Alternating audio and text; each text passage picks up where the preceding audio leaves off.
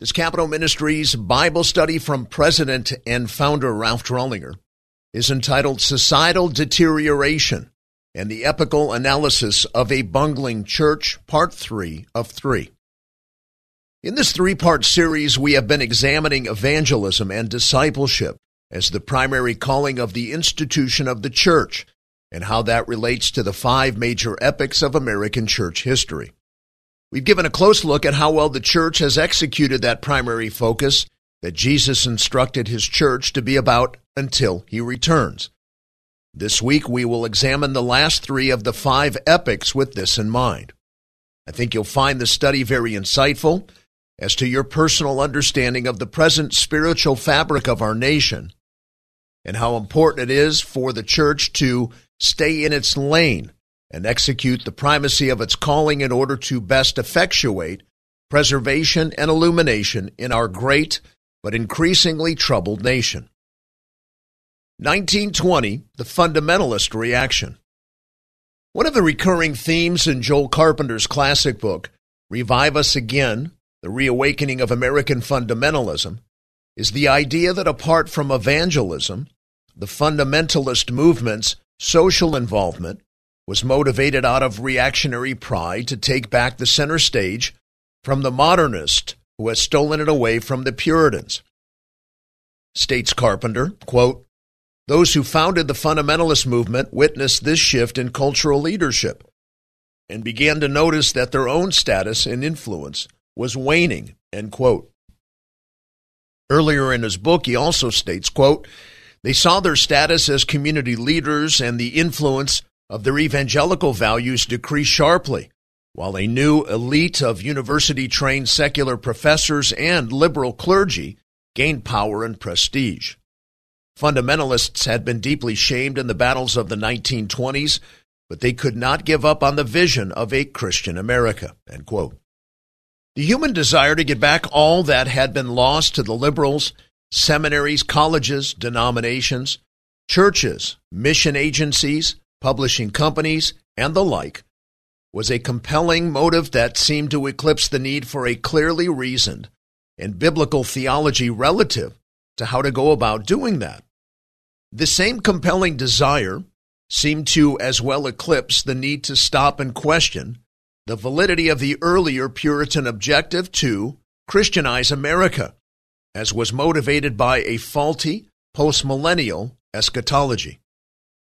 Furthermore, there existed an underlying assumption by the fundamentalists that that which was lost was that which God intended for believers to get back and always possess. Again, how biblically speaking one should go about achieving repossession of these institutions is missing from the literature of the time. Accordingly, fundamentalists sought many means to take back America from the liberals but there exists no biblically reasoned document by any leader during the period as to how one should achieve that. Fundamentalists were motivated and driven by, if not captivated by, an overwhelming reactionary pragmatism to recover their huge losses. One of the chief intellectual spokespersons for fundamentalism, although he did not identify himself as a fundamentalist, was, as previously mentioned, J. Gresham Machen. Importantly, Machen argued against fundamentalist political, social involvement that was intended to change culture. Machen believed it was too easy for the church, when focused on means other than evangelism and discipleship, to lapse into a moralizing campaign void of a biblical justification. Why try and take back that aspect of theological liberalism, he reasoned. Machen alluded to this when he says, quote, The Christian missionary, his chief business, he believes, is the saving of souls. And souls are saved not by teaching the mere ethical principles of Jesus, but by his redemptive work. Human goodness, the emphasis of theological liberalism, will avail nothing for lost souls. Ye must be born again. Theological liberals had united with the institution of the state in order to forward a false gospel that salvation was not through personal conversion, which is the basis of solid historical, biblically driven Christianity, but rather by means of a social gospel. They taught that social redemption is what Jesus and the Bible are all about, not what the Bible actually says it's about, personal redemption. Thus, the reaction of the legitimate Christian, the fundamentalist, to this aberrant view of the gospel was to withdraw from all forms of civil governmental involvement. 2 Corinthians 6:17 was a passage used to justify such separatist actions. Come out from their midst and be separate, says the Lord, and do not touch what is unclean. For sure, the militant fundamentalist did not want to be perceived as a modernist. This reactionary withdrawal would have a devastating effect on the future of America. The fundamentalists who understood and believed in the power of change via personal conversion to Christ, who held a Luke chapter 3 understanding of societal change and possessed the unadulterated message of salvation, had a knee jerk reaction to ever being remotely associated with modernism and retreated from the mission field of the state. Summarily, whereas the Puritans were intrinsically intertwined with the state to achieve postmillennial objectives, a reactionary fundamentalist had now abandoned it. The fundamentalists held a proper understanding of how best to achieve societal change in the sense of Luke 3 and Ephesians, and the other parallel passages listed in this study's endnotes, that coming to Christ for salvation would internally change a sinner and result in him becoming a good citizen. But they abandoned the mission field of civil government to distance themselves from the modernist and as a way to discredit those unbiblical views. Fundamentalists took on an attitude of politics is dirty. To this day, many fundamentalists' pastors want nothing to do with governmental involvement. How tragic. Many of you elected leaders whom I counsel experience this. You ask me about this and wonder why. The previous will aid you in your understanding of this matter. Based on Scripture, both theological liberalism and the fundamentalists' withdrawal from politics is faulty theology. In our search across American church history for the application of the simple truth of Luke chapter 3, that saving faith is the best progenitor of societal advance, let us recap. A summation of the first three epochs. The Puritans engaged culture motivated by postmillennialism more so than personal evangelism. The modernists engage culture motivated by a societal understanding of Jesus, not personal evangelism. And the fundamentalists did not engage culture even though they believed wholeheartedly that personal evangelism was the way to change it. 1950, the birth of neo evangelicalism. During the late 1940s, Harold Ockenga and Carl Henry, among others, established neo evangelicalism with the intent of sanding off the seemingly rough edges of an increasingly sectarian militant fundamentalism. By this time, fundamentalism had been bloodied in its war with liberal Protestantism, and its resulting public image was one of a combatant, which in simple terms had marginalized its influence in the eyes of broad society. Accordingly, Neo evangelical has coined a new title to a movement and desire to, among other things, increase evangelical influence in society. Motivated by the belief that fundamentalism had isolated itself from playing a major role in the influence of American culture, the purveyors of neo evangelicalism attempted a, quote, Christian religion metamorphosis, end quote, a makeover, a reset a reintroduction of biblical Christianity. This new chapter idea can be illustrated in several ways.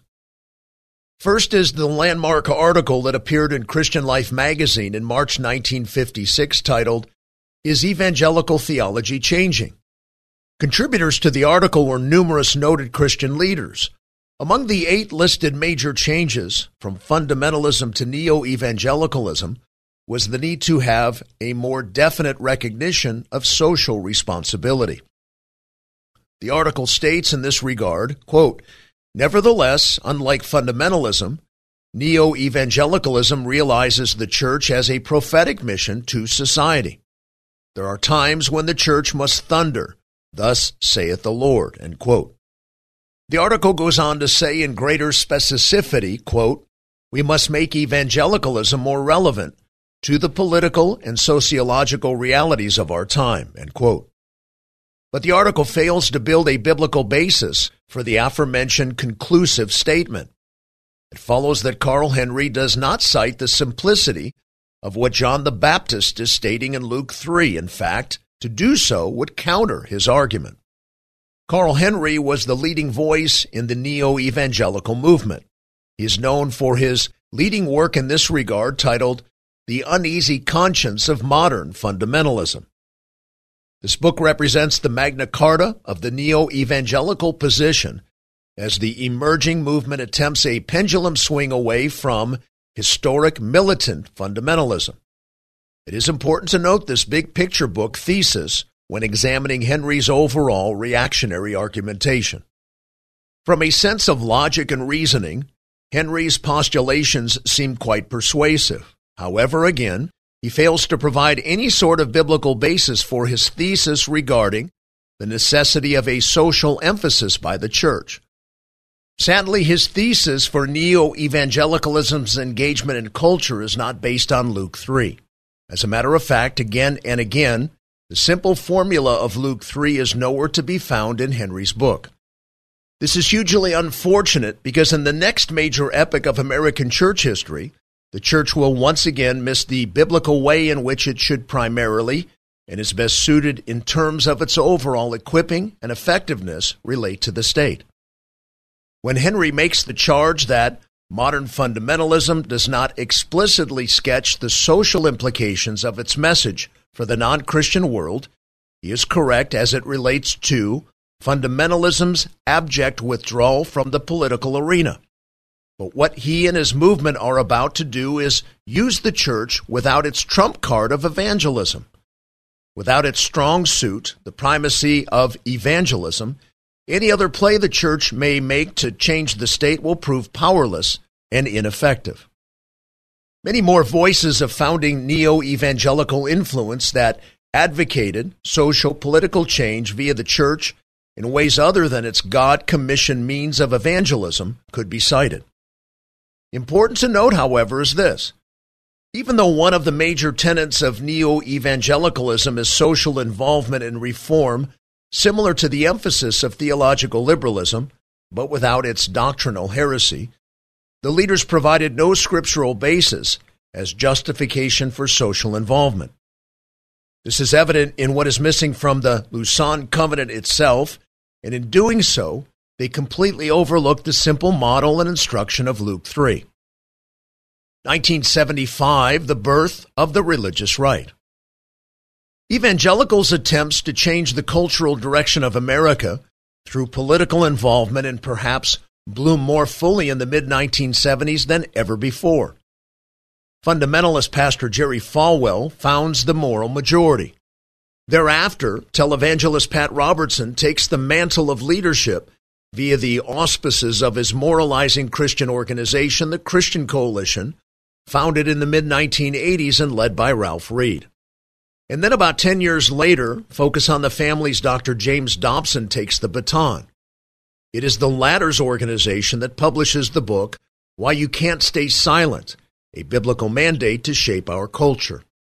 I should first couch what I'm about to say with this. The late Dr. Falwell was a good friend of mine, as are Dr. Robertson and Dr. Dobson to this day. I love and respect these men dearly. Focus on the Family's book, Dr. Dobson is no longer with Focus on the Family, is the first major attempt to provide a biblical basis for cultural involvement by evangelicals. But again, unfortunately, little is said about Luke 3 and the simple yet profound three examples of the relationship between evangelicalism and societal change that are recorded in this passage. Why is it we can't seem to get this right? Why do we keep missing what Luke 3 says is the way to go about this? From one epoch of American church history to another, we cannot seem to land on the simplicity of what the Bible teaches in this regard. Our summary those are an encapsulation of the major epochs of American church history as it relates to this subject. Luke 3 is the way the church is to engage in culture But for one reason or another, as seen in this study, Luke 3 is missing in each. The best way the church should relate to the state is via evangelism. The state needs it desperately, but the church never seems to get the state what it needs. The Puritans did a lot of evangelism out of necessity, although motivated primarily by postmillennialism. And because they did, America was founded with a dynamism and power unmatched in world history. Today, we still ride the wave of their evangelistic success brought about through the beliefs and actions of our founding fathers. The Puritan epoch had its right, even though their eschatological motivation for doing so was incorrect. But that tsunami of the Puritan influence has lessened greatly over the years due to all the following epochs of American church history, wherein we have been unable to dial it correctly. Theological liberals abandoned solid biblical doctrine as they sought to influence America with the gospel of their own manufacture. Fundamentalists had the gospel right, but retreated from culture. Neo evangelicals, in their attempt to right the wrong of fundamental sectarianism, still failed in that their solution neglected to include the primacy and simplicity of evangelism. And the religious right movement, although full of sincere passion, although underemphasize the simplicity and focus of evangelism, substituting in its place the complexity of policy change, and though commendable and necessary in a we the people nation, such an emphasis is not as powerful as is calling people to repentance and new life in Christ, just like John the Baptist did. When a person repents and receives the indwelling Holy Spirit, he cannot help but become a good citizen and a benefit to society. That is what Luke 3 illustrates. Will the next epoch of American church history, one that I think is about to begin, be characterized by the primacy and simplicity of evangelism relative to the state, or will we somehow miss this once again with an aberrant emphasis on social justice or some other fad? We need churches and church members to evangelize political leaders and those in their neighborhoods, just like Jesus tells the apostle Paul to do in Acts 9:15, and Paul instructs Pastor Timothy to do in 1 Timothy 2, 1 through 4. May God give us Luke 3 clarity in the next epoch of American church history, one that not only builds God's eternal kingdom, but best thwarts societal deterioration at the same time. This concludes our Bible study for this week. Thank you for all you do in our great country and on the Hill. This is Frank Sontag.